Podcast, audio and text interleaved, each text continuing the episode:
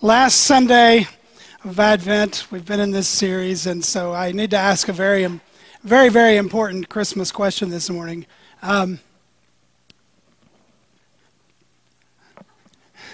how many of you either had kids who did or you watched this yourself when you were a kid? Schoolhouse Rock? Uh, amen to Schoolhouse Rock. Um, the better question would be how many of you were in high school and you took American government and you had to say the preamble to the Constitution in front of class and you sang it in your head while it came out of your mouth? We the people, in order to form a more perfect union. Yeah, you remember that. Um, Schoolhouse Rock, um, just so important. Um, like I can show you this picture and you immediately start singing in your head. And you learned what a bill was because of this. And you sing, I'm just a bill. You see this guy, and you sing, conjunction, junction.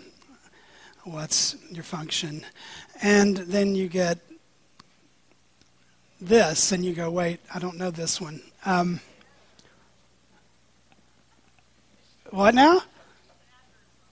This is actually the adjective song. The adjective song, see? I'm 56 years old. I still have to do the adjective song in my head to remember it's lolly, lolly, lolly, get your adverbs. And then I have to remember big, ugly bear. Oh, yeah, that's an adjective. I still don't know the difference. Thank you, adjective song. Um, why are we bringing up Schoolhouse Rock and adjectives? Well, part of it has to do with this guy. Um, when I was a kid, this was my absolutely favorite Schoolhouse Rock guy. Um, anybody know who this was? Huh? Verb. Yeah, this is Verb. Verb.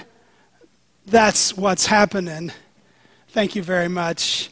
Um, I used to love Verb because Verb would hit this home run and the player would just be sad as the ball flew over the fence, and the crowd would go wild.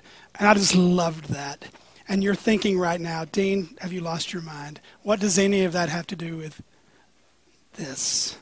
We came for this. It's Christmas Eve. Well, I'll tell you what it has to do with that. Um, last week, we, we, we've been doing the whys of Christmas, and it started, we're asking why. We started with why, number one, why then? In the fullness of time, God sent forth his son, Galatians 4 4. In the fullness of time, what was it about the time God sent his son?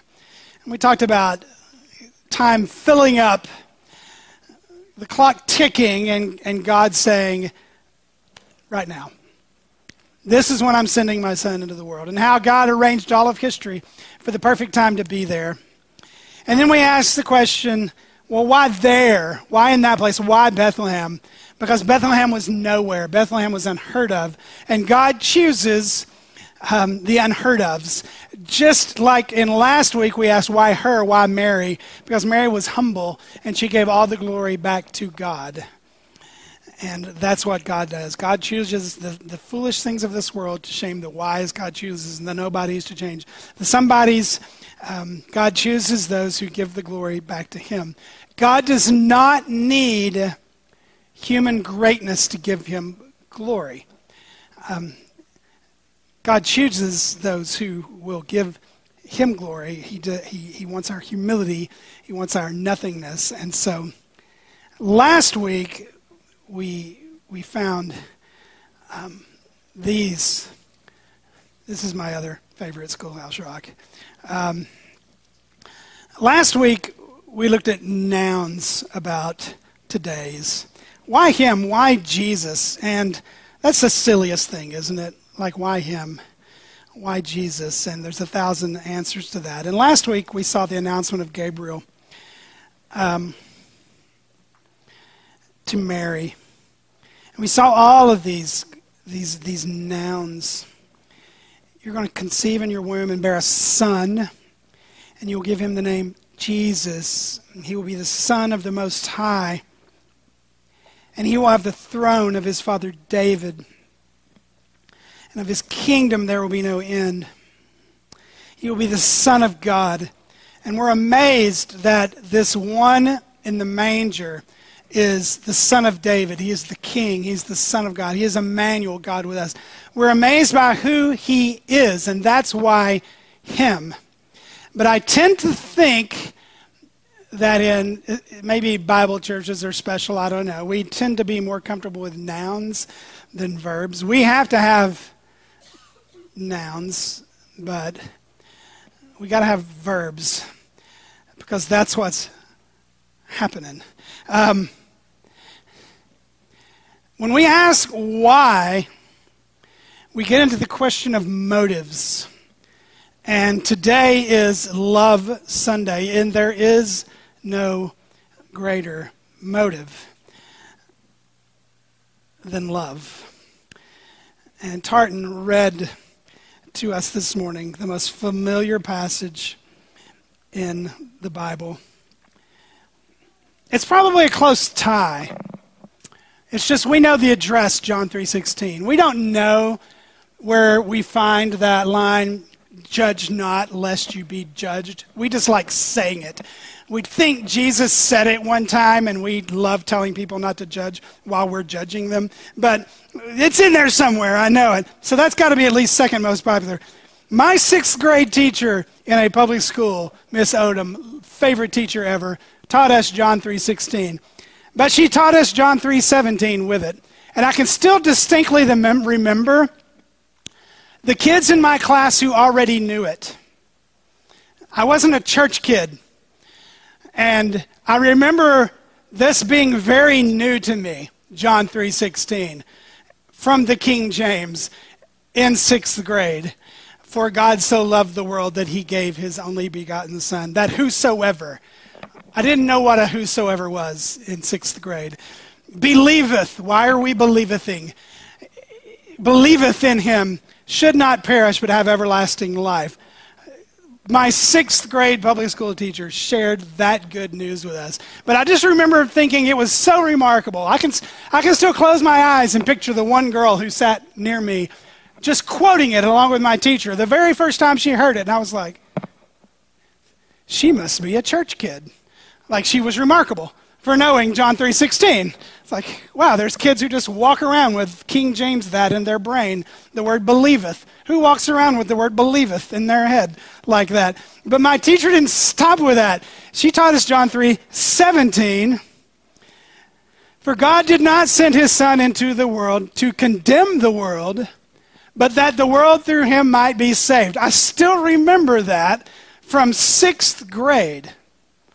I don't know that my little brain understood that then, but she repeated those verses all year long at a public school. She would get so fired today, it wouldn't be funny. But this was East Tennessee, and it was 1978.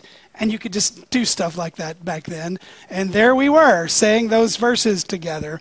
Um, and I just think it's beautiful that she attached verse 17 to that. Um, because it tells why he didn't. And I think in those verses, we get the four verbs of Christmas. The four verbs. This is what's happening. What's happening at Christmas is the four verbs. God so loved that he gave. God sent and God saved.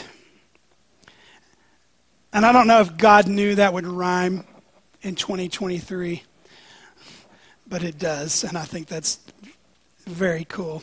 Um, loved, gave, sent, saved. The four verbs. The greatest motive God loved the world God gave so they wouldn't perish. And the opposite of perishing is having eternal life. And then the opposite is that God did not send his son into the world to condemn. God didn't send his son here um, to judge and to condemn, but that the world through him might be saved. Now, there's, there's so, so much going on here. Like, God did not create his son in the world. Um, God sent his son into the world, which, which must mean that his son existed before he came into the world. God's son was as the Word, and then God's Son came into the world as a baby. God's Son was sent, not created.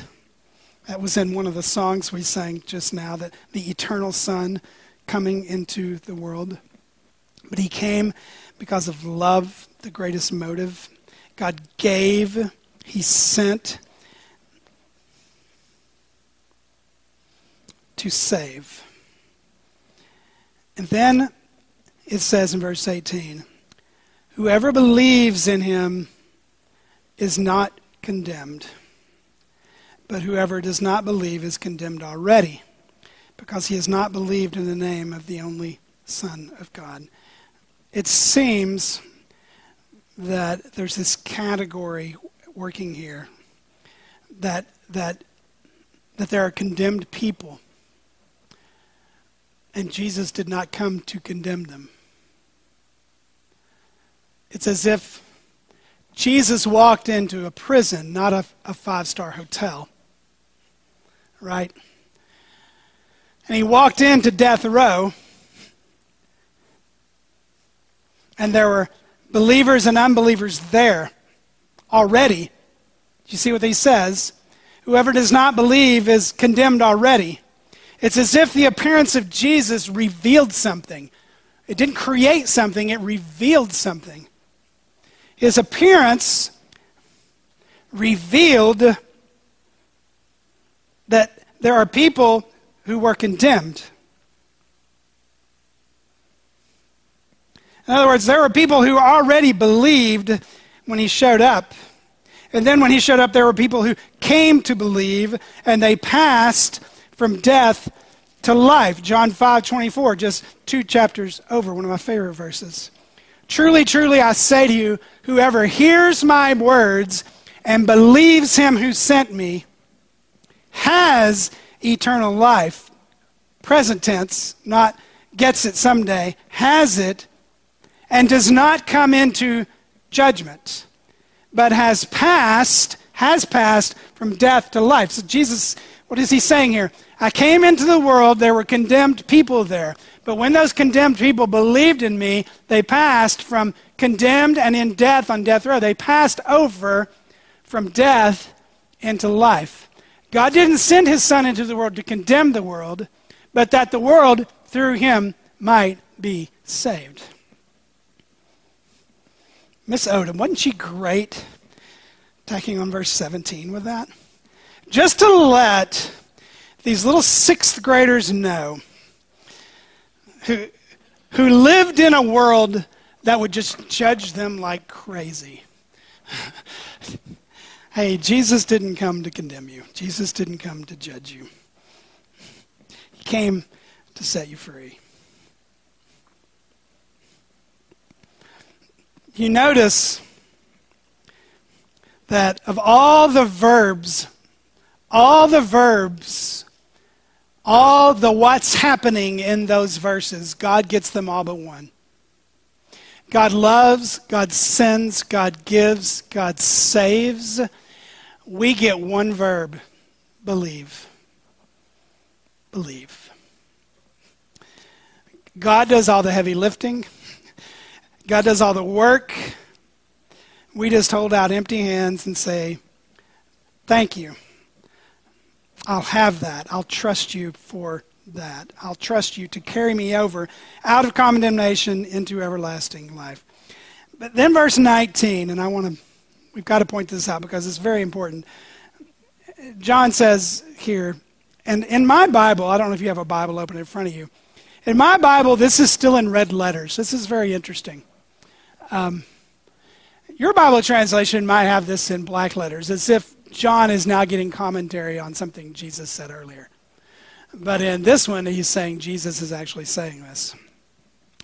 Either way, it starts with these words, and this is the judgment, or this is, this is the final word on this whole section. Let me sum this up for you. The light has come into the world, and people love darkness rather than light because their works were evil. For everyone who does wicked things hates the light and does not come to the light, lest his work should be exposed. But whoever does what is true comes to the light, so that it may be clearly seen that his works have been carried out in God. The light came into the world. Jesus said, I am a light of the world. Whoever walks in me will walk, not walk in darkness, but will have the light of everlasting life. So Jesus comes into the world. And the problem isn't just what they're doing, it's what they're loving. Do you see that? God loves a world full of people who love all the wrong things.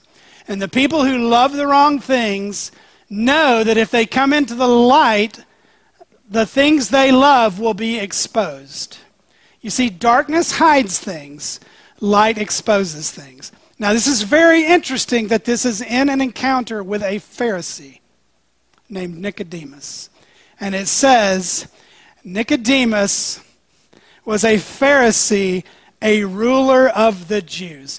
If you were a Jew in Jesus' day and you wanted to find the cream of the crop, like the best people you knew, the best law keepers you knew, the guys who were the watchdogs all around town, they were the Pharisees. And Nicodemus is one of them.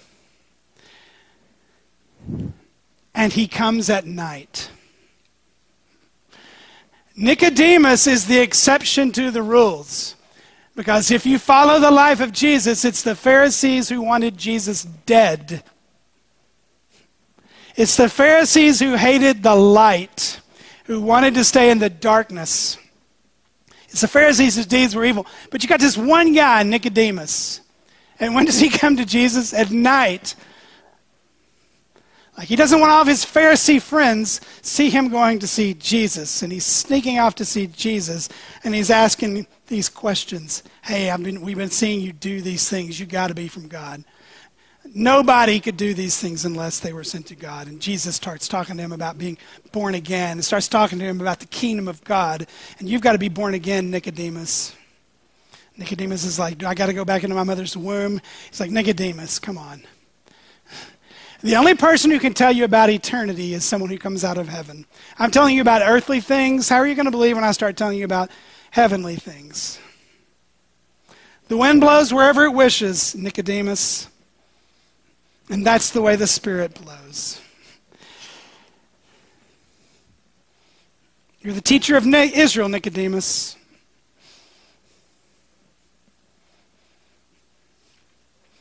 He tells him the story. Hey, Nicodemus, you remember when the Israelites were in the wilderness and they were just whining and complaining?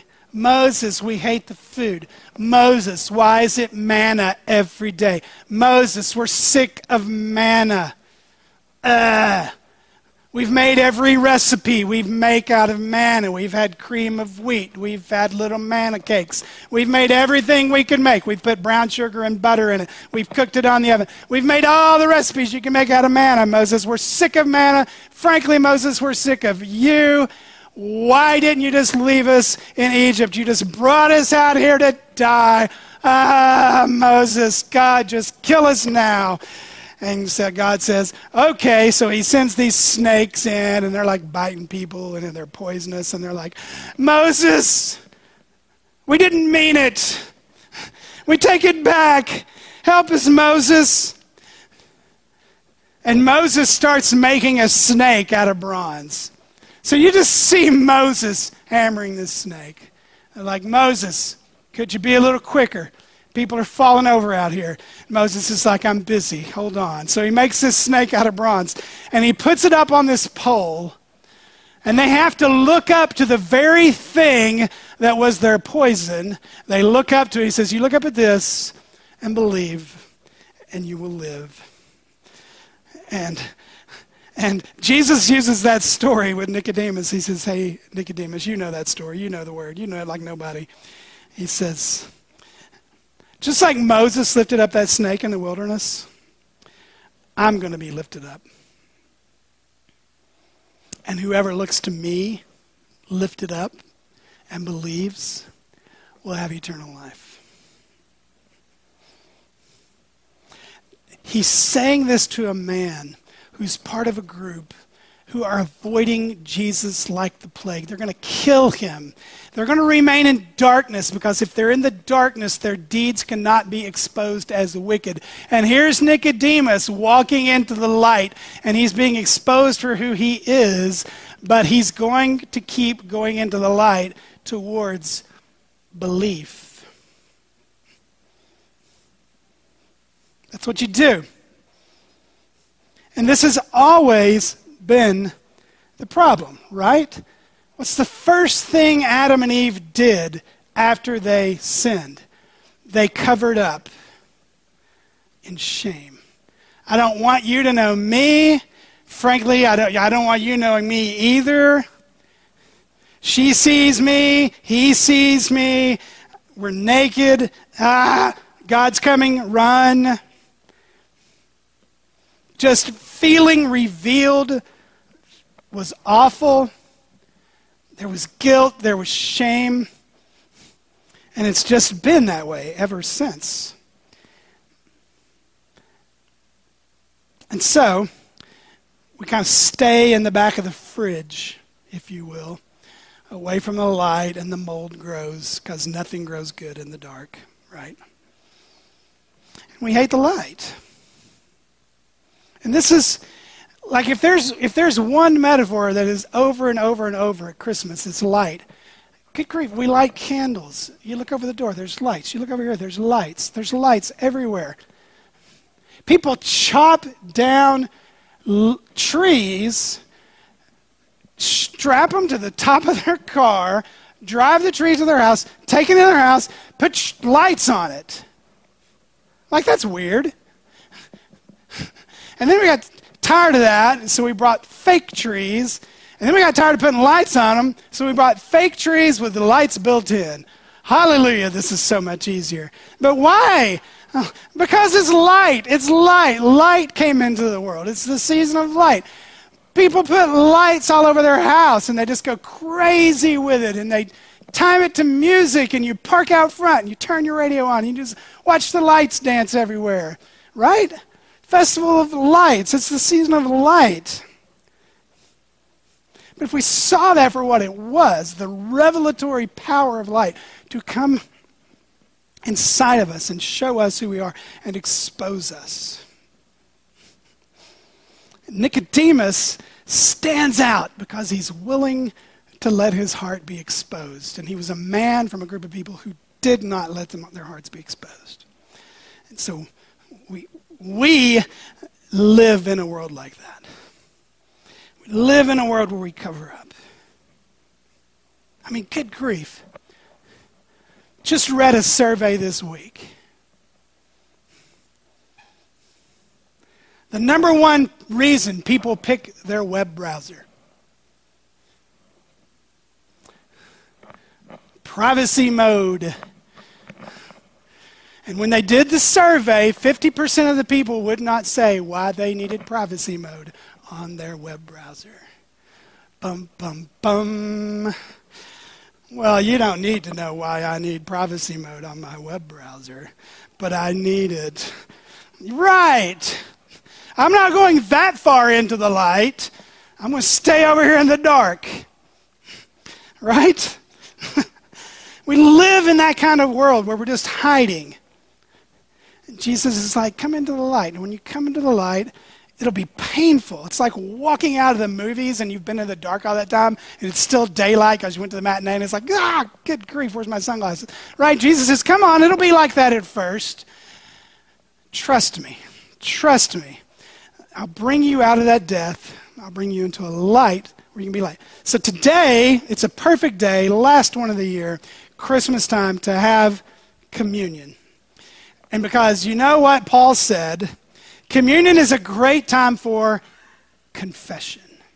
What is confession? It's coming into the light with your works, with your deeds, with your loves, and saying, okay, Jesus, here I am in the light. I'm seeing your blood, I'm seeing your, your body, and I'm just going to agree with you here in the light about what this is. Because you so loved that you gave. You sent, you save. You did all of that. Who am I to hide? Who am I to hide? I want, I want, I want everything good you have to offer me in the light. Because that's where the good stuff is. Nothing good grows in the dark, the good stuff grows in the light. You've been listening to Sunday Morning at Creekside Church in Spring, Texas. We're glad you joined us. For more information, please check out our website at www.mycreeksidechurch.org.